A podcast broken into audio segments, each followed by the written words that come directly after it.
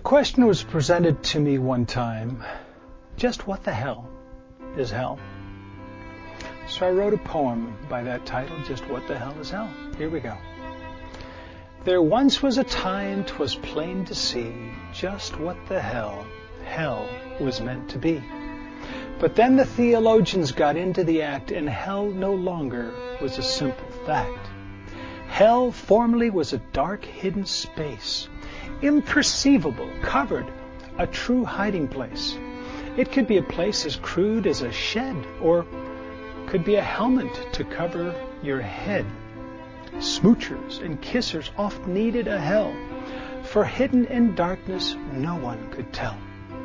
Hall, hole, a hull come from the same root, along with a heel to cover a boot.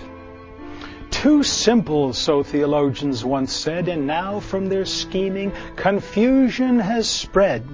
They hired the Dantes and Michelangelos to paint pretty pictures of many great woes. Fire and torment with much superstition was added to pagan mythology and fiction. The goddess of hell from Norse mythology became Satan, hero of most eschatology. Jesus, the Savior, deliverer of mankind, he came not for few, but for all men to find. His portion became a rather small lot, while most of mankind in hellfire would rot. The way to this hell became broad and wide. The gift of God's grace was at its low tide. Clothes, creeds, and days, the right denomination became the sole means, the way to salvation.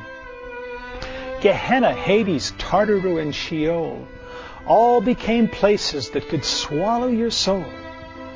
Preachers now had us right where they wanted. Obey us or to hell with you, they often taunted.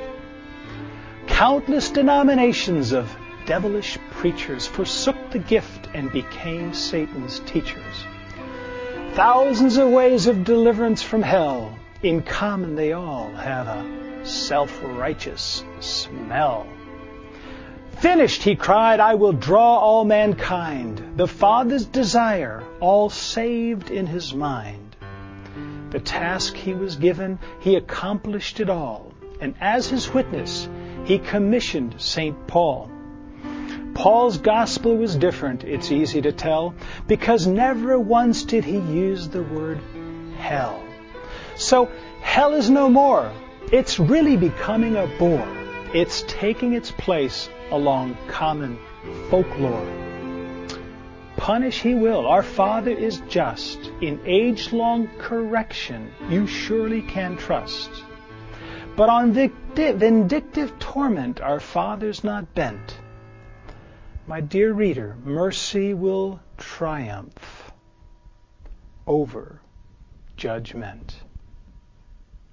And that's my little poem. Just what the hell is hell? Now you know.